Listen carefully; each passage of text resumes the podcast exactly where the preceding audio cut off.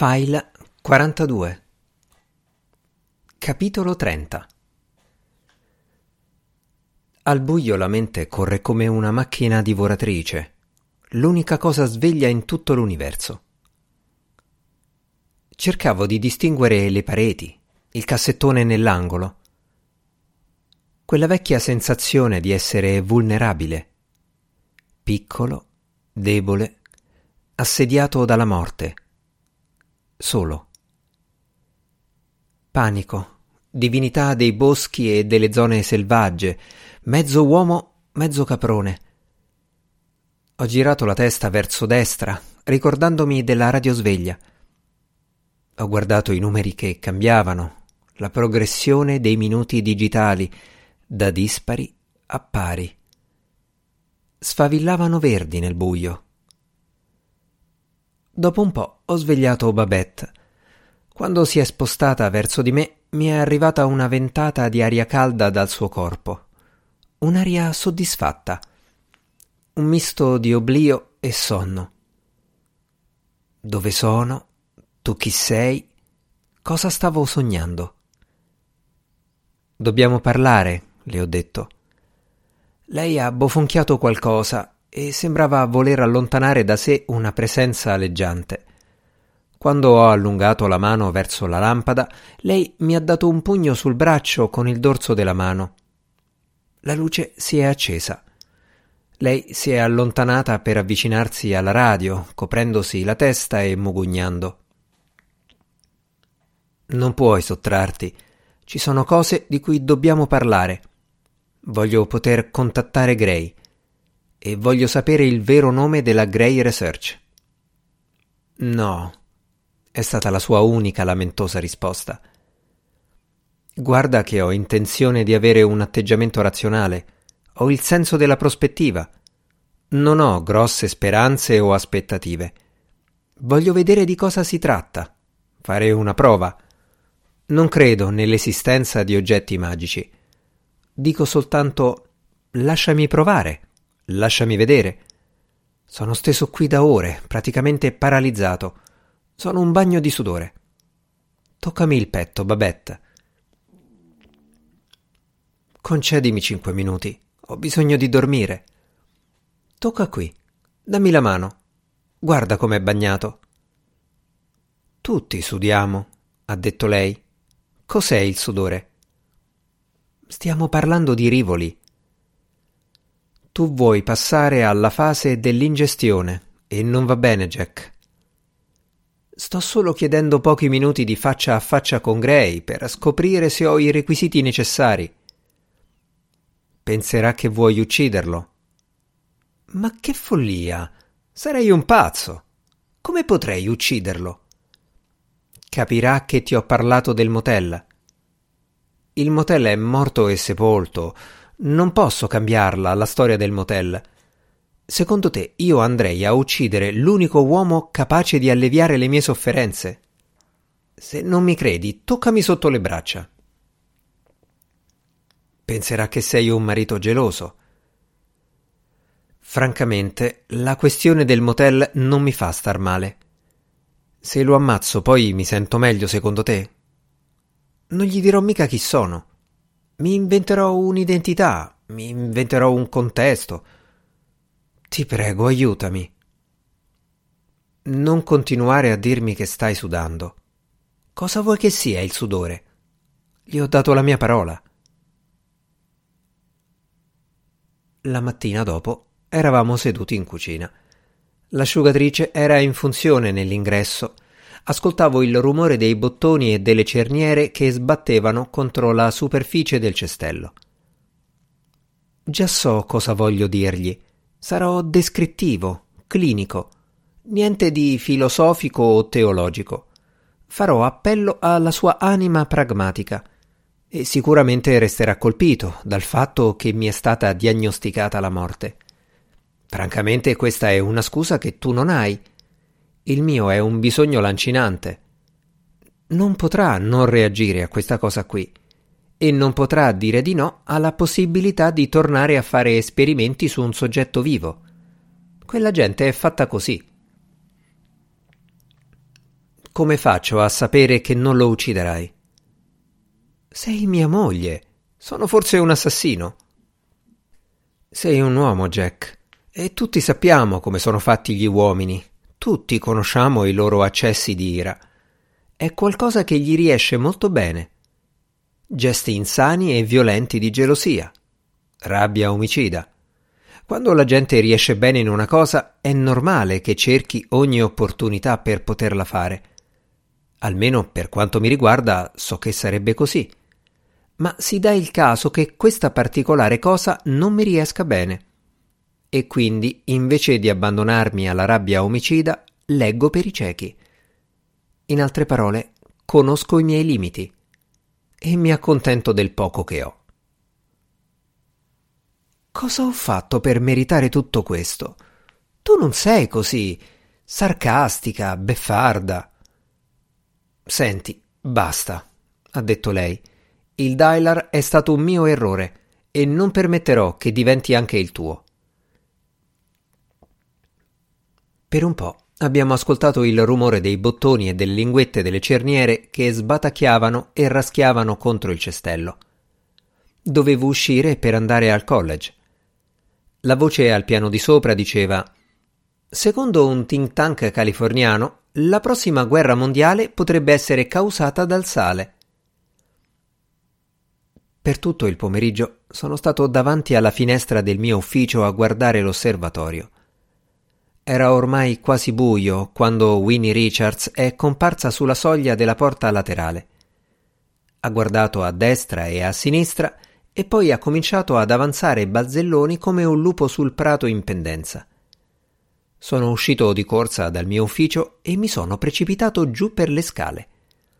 Nel giro di pochi secondi ero fuori che correvo su un vialetto selciato.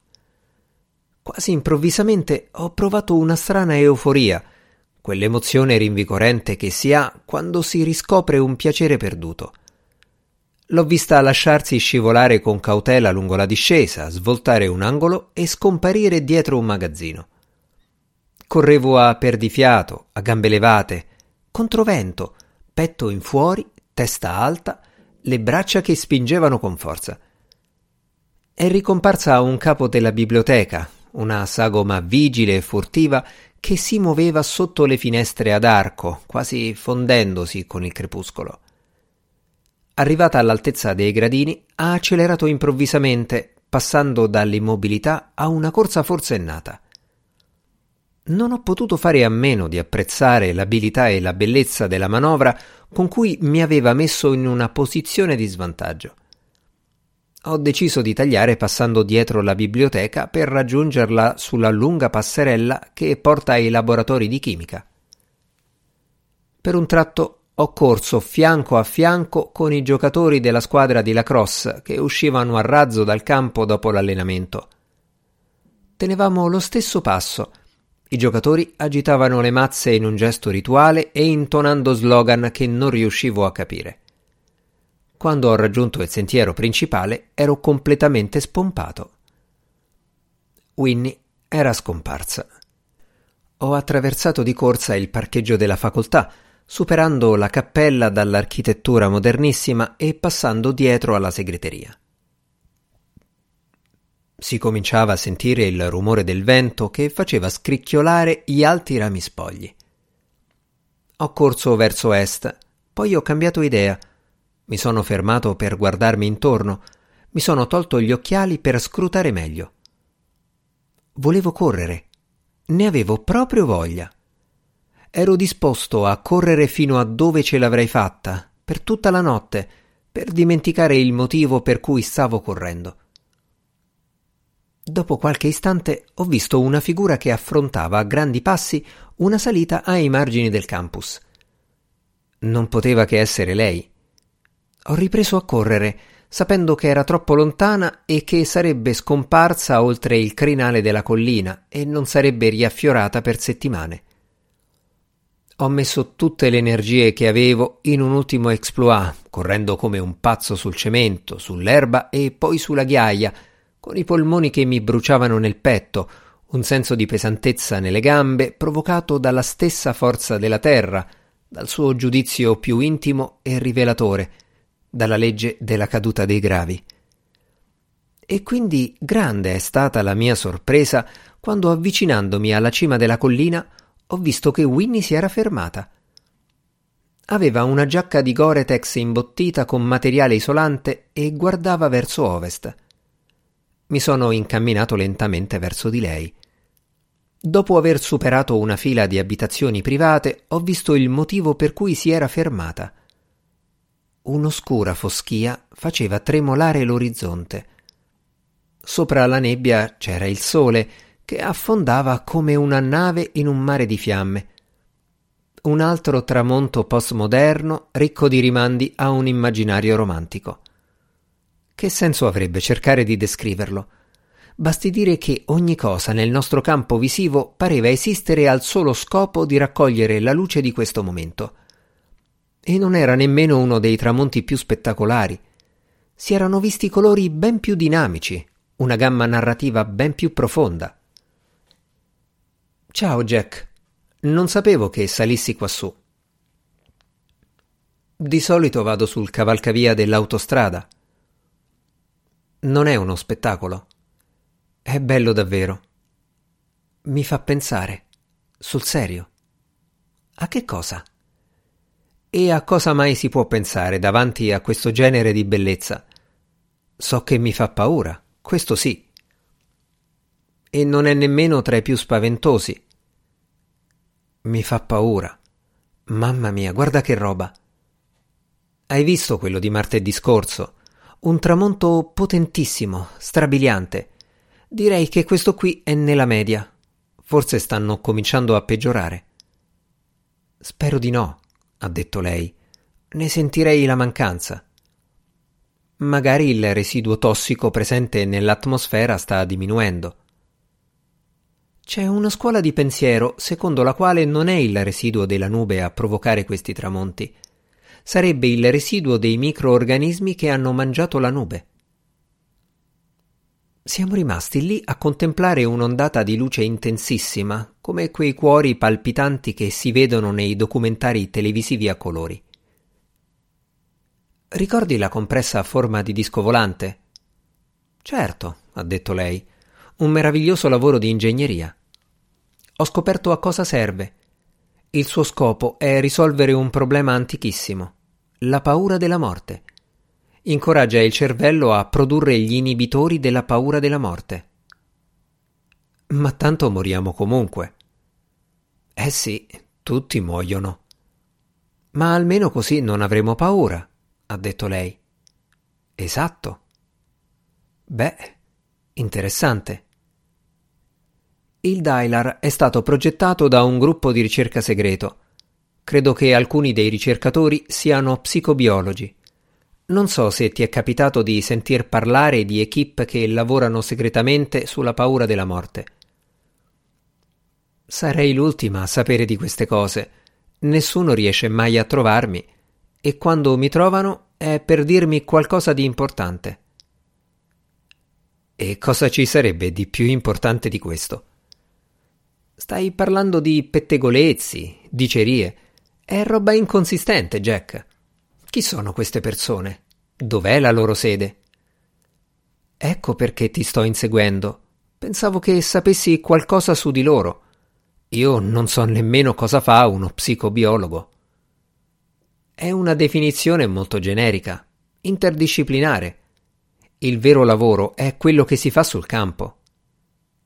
E non c'è niente che mi puoi dire. Qualcosa nel mio tono di voce l'ha spinta a girarsi e guardarmi. Winnie aveva poco più di trent'anni, ma aveva l'occhio addestrato per quei disastri seminascosti che sono parte integrante di un'esistenza. Il suo viso era stretto e parzialmente nascosto da scarmigliati riccioletti castani, occhi luminosi e animati aveva l'aspetto uccellesco e leggero di un grande trampoliere dal becco lungo e le ossa cave. Una boccuccia sussiegosa, un sorriso che era in perenne conflitto con una sua censura interna nei confronti del potere seduttivo dell'umorismo. Una volta Murray mi ha detto di essersi preso una cotta per lei e che trovava la sua goffaggine un segno di intelligenza che cresceva quasi fuori controllo. E io ho pensato di aver capito quello che intendeva. Winnie tastava e afferrava il mondo intorno a lei e le sue incursioni a volte superavano il limite. Non so quale sia il tuo coinvolgimento personale con questa sostanza, mi ha detto, ma a mio avviso è un errore perdere il senso della morte e anche la paura della morte. La morte non rappresenta, dopo tutto, quel confine di cui abbiamo bisogno? Non conferisce forse alla vita la sua preziosa consistenza, la sua nitidezza? Ci si deve chiedere se le cose che facciamo in questa vita potrebbero mai essere belle e significative senza la consapevolezza di un traguardo, un confine, una linea di demarcazione. Intanto io contemplavo la luce che sale sulle alte cime arrotondate delle nuvole più alte. Clorez, Velamins, Frident. La gente mi trova eccentrica, ha detto, e di sicuro la mia teoria sulla paura umana è alquanto eccentrica. Prova a immaginare te stesso, Jack, nei panni di un pantofolaio inveterato, un tipo sedentario che si ritrova a camminare in un bosco molto fitto. A un certo punto noti qualcosa con la coda dell'occhio e senza aver tempo di capire nel dettaglio di cosa si tratta, sai che è una creatura enorme che non rientra nel tuo abituale sistema di punti di riferimento. Un vizio di forma nel quadro generale del mondo. Uno di voi due è nel posto sbagliato.